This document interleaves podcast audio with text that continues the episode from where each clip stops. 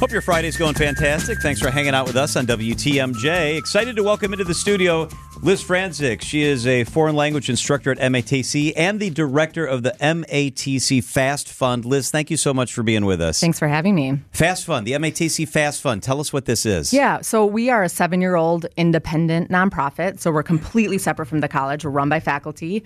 Um, and we uh, try to fill in the gaps that students face. Uh, college students today face a lot of different barriers than maybe when you were in college, even when I was in college.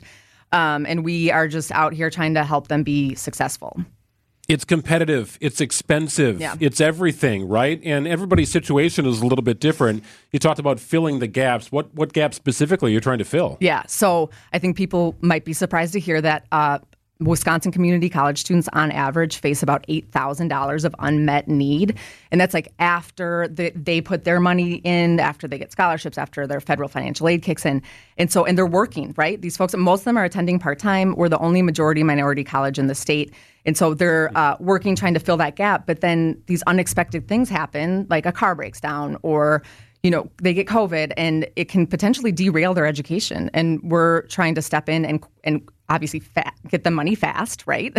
but FAST also stands for faculty and students together because as faculty, we're on the front lines, right? We're seeing them in class not doing well because they don't have secure housing or they don't have food or they don't have the right book. So that's MATC's Liz Franczyk is with us.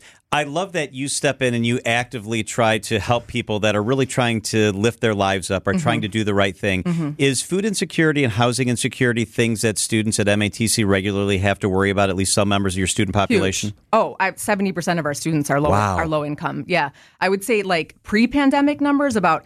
50% of our students are food insecure, 20% housing insecure. Um, and housing insecure, I mean, I want people to understand it's not just homeless. I mean, these are students who are, you know, they're um, couch surfing, they're living in their cars, like they're just like trying to make it work. Oh, yeah. I mean, every day they're facing like severe financial problems that are getting in the way of their education. And these are like our future nurses, our future welders, our, you know, and so they're part of our community and we just want uh, them to succeed and to be a, an awesome member of our community. This is a time of year where applications are being filled out too, left and right, and, and you, you don't want these barriers to enrollment, right? You, you want to have a thriving campus where students can learn and advance their careers and culture and lives. And when those barriers exist, those applications don't get filled out as often. Oh yeah. Yeah, I mean, just to give you an idea, so our uh, organization I mentioned started seven years ago. That first year, um, I wasn't around. I mean, I was at the college, but I wasn't a part of the organization. Um, we helped 26 students with about seven thousand dollars of aid. Uh, last year, we helped 1,668 students with almost half a million dollars of aid, and this year we're on track to help 3,000 with almost a million dollars of assistance. That's yeah. amazing. Yeah, and it's the, the thing that I really love about our organization is it's like direct aid, right? We're not making them prove their poverty. We're like, all right, you need help. Let's get you this money as quickly as possible. Take this stress off of you, and you can get back on track and you know pay attention to your schooling. Liz Franczyk is the director of the MATC Fast Fund. We all talk about inflation. We talk about it a lot on the show, but when you're literally choosing between do you put gas in your car or buy groceries Oh, that yeah. week, the cost of inflation and the role of inflation for your students. Can you talk about that? Yeah, I mean, the, the fact that you mentioned about putting gas in your car, I'll tell you a real quick story. I had a student recently who needed help with a security deposit to get into a new apartment. And typically, we when I write checks, I write them to the vendor, right? I will. It, it helps us to kind of track where our money's going. Every once in a while, I have to, you know, give it directly to the student. Student comes in my office. I write a check to her for I think it was about three hundred bucks.